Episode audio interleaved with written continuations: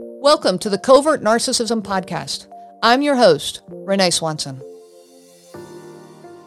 At least they didn't hit you. Have you ever heard those words? Well, at least it wasn't physical abuse. You're trying to explain to someone what you've been through. You're trying to explain the situation, the feelings, the thoughts. Covert emotional and psychological abuse is incredibly difficult to explain, and you're trying to find the right words. Even as the words are coming out of your mouth, you recognize that you sound petty and trivial, almost embarrassed at your own words.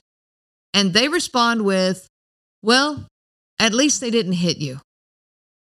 Wow, this is yet another hit to your stomach. And today I want to ask you something. Is there anyone here listening to this podcast right now as a victim of covert narcissistic abuse that can honestly tell me that this abuse is not physical? I'm Renee Swanson, your host of the Covert Narcissism Podcast. Thank you for joining me today. Emotional abuse, psychological abuse, verbal abuse, covert abuse, spiritual abuse all of these different types of abuse where the abuser never lays a single hand on you.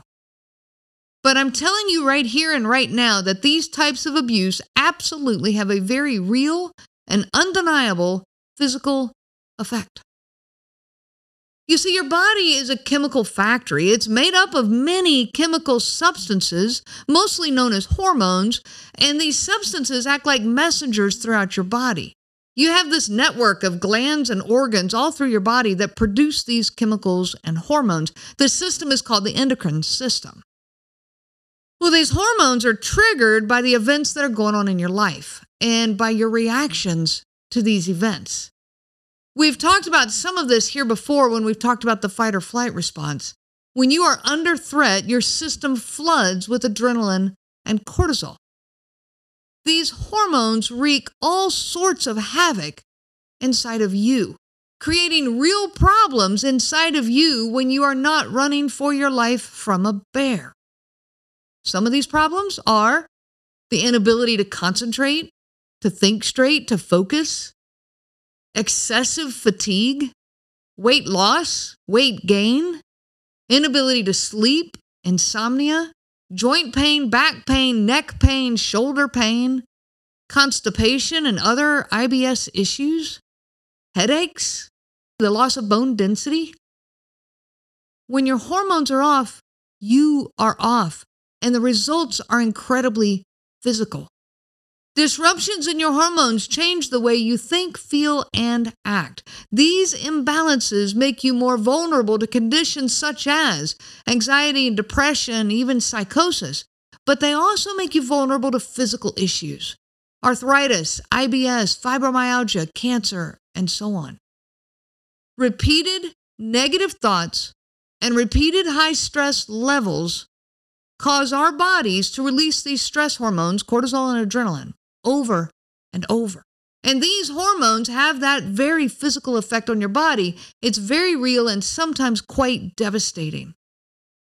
I've said it before the effect of these hormones creates an environment inside of you that is the right condition for serious physical issues. You see, I kind of think of it like a tornado watch. A tornado watch is a warning that the conditions are right for severe weather and possibly tornadoes. It doesn't mean that it's here right now. It simply means that the conditions are right, so please stay alert. Well, are the conditions right inside of you for that tornado? Do we need to have some alarm system going off that's the tornado warning or the tornado watch? Well, we do. That's our body, but we quit listening to it. It's time to stay alert and make some changes. So when you are telling your story, you know, of your husband or wife yelling at you, cursing at you, punching a hole in the wall, throwing something at you, and someone says, well, at least they didn't hit you. Please remember that your body is responding in the exact same way as if they had hit you.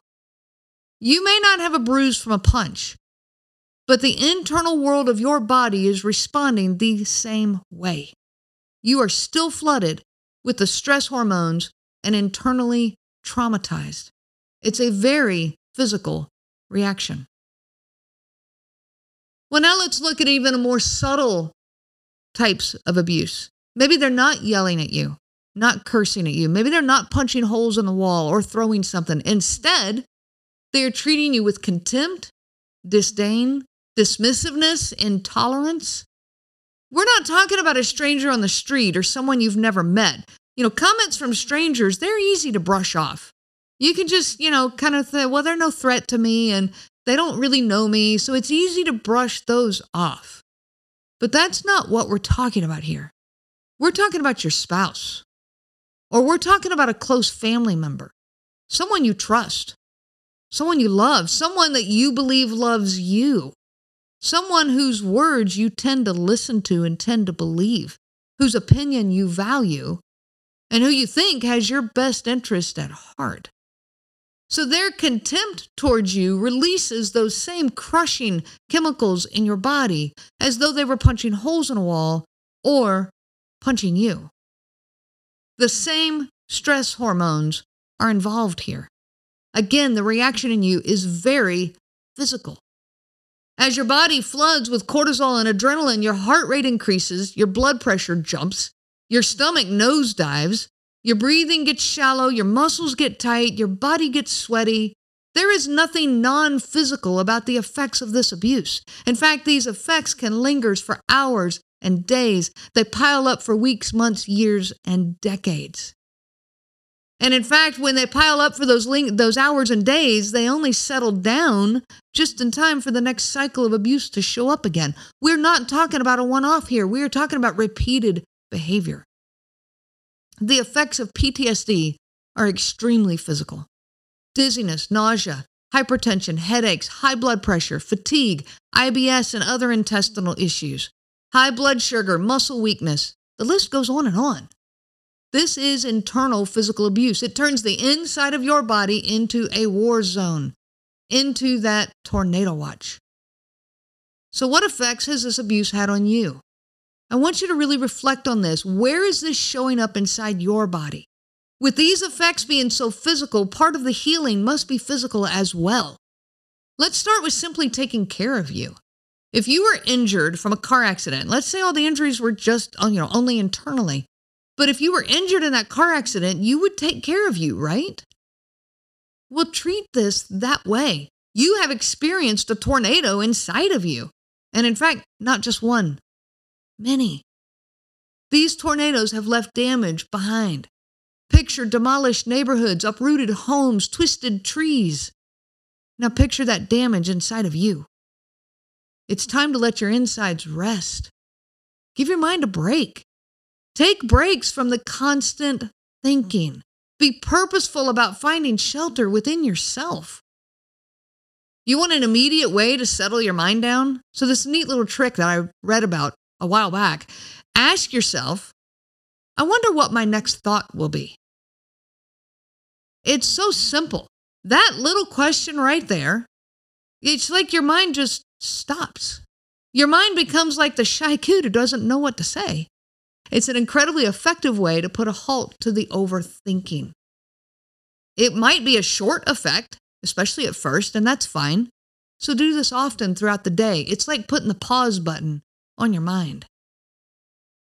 Now, can you find where the damage is inside your body? Where are you feeling the results of this abuse? Uh, in the head with headaches, trouble concentrating? in the stomach with IBS and maybe frequent bouts of nausea, in the shoulders with tension and stiffness. Wherever it is, it's time to focus some real rest and healing right there. If it's in your head, like I said, take a break from all the thinking. If your ankle is hurt, you let it rest so you can heal. Now, you might add to it some very specific exercises, such as physical therapy. You might use heat and ice as appropriate. You might even add some Bengay or icy hot. Well, if your mind is hurt, first step is let it rest. Stop thinking. Even a few seconds is a good start. But then you might add some very specific exercises meditation, visualization, even purposeful thinking to develop new habitual patterns. Every time I ruminate over the past, maybe I will turn my thinking to learning a new language that I want to learn. Have something specific, and when you catch yourself ruminating, have a plan. You can add some supplemental vitamins, herbs, essential oils, and so on also to aid in this healing. But focus on healing those wounds in a physical way. If your stomach is hurt, if that's where this is playing out, again, let it rest. Fasting is a great way to give your stomach a break from the constant churn of processing food and mixed in with all the hormones and the stress. Avoid problematic foods, ones that you know will fire up your system. At least for a while. If it's your favorite food, okay, fine. But for a while, give your stomach that time to rest. Eat on a regular schedule and focus on more gentle foods. Again, supplementing with vitamins, fiber, probiotics, all of these are good choices, especially during this time. My point here is be specific about the physical part of your healing. What about your shoulders? Are they stiff and sore with all the tension? I know mine are. I pay for it big time in my shoulders. That's where a lot of this sits, and it's incredibly common to hold stress in the shoulders. It takes its toll on you, causing headaches and neck pain. Shoulder stretches are extremely helpful with these tight shoulders. Shrugging your shoulders, doing shoulder rolls, arm swings.